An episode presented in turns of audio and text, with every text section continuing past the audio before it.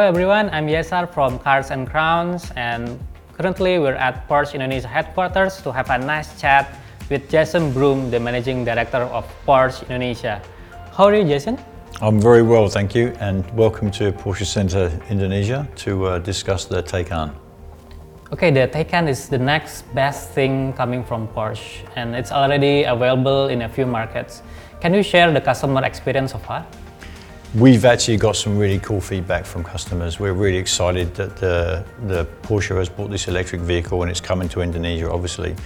Battery powered vehicles and Porsche obviously don't go hand in hand. Porsche is known for performance, it's known for its uh, in, internal combustion engines.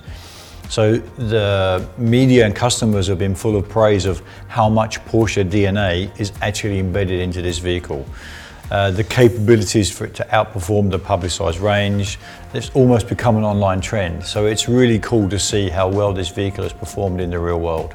Actually, what makes uh, the technology different from the Taycan compared to the other electric cars?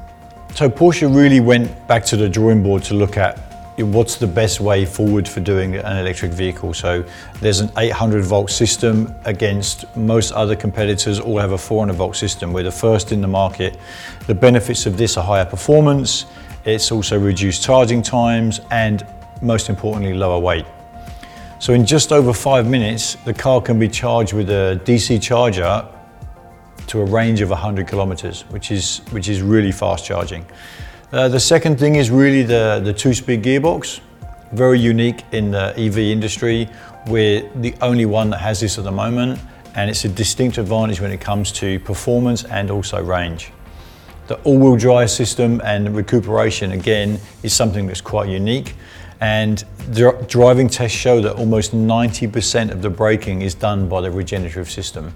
One interesting feature is the hairpin winding technology in the electric motor. Can you share more about it and what are the advantages of it? It's very simple. I mean, hairpins are synonymous with driving uh, experience.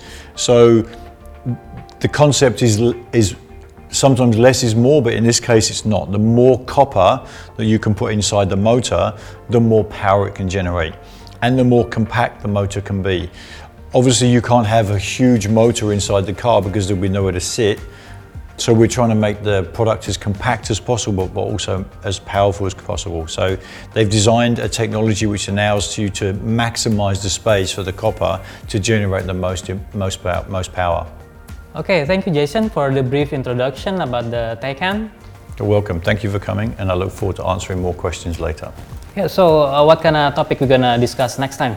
Uh, I think a really cool topic would be to discuss the battery as this is the heart and soul of the vehicle and what brings most concern. So it will be interesting to answer some questions about the battery. The battery, okay.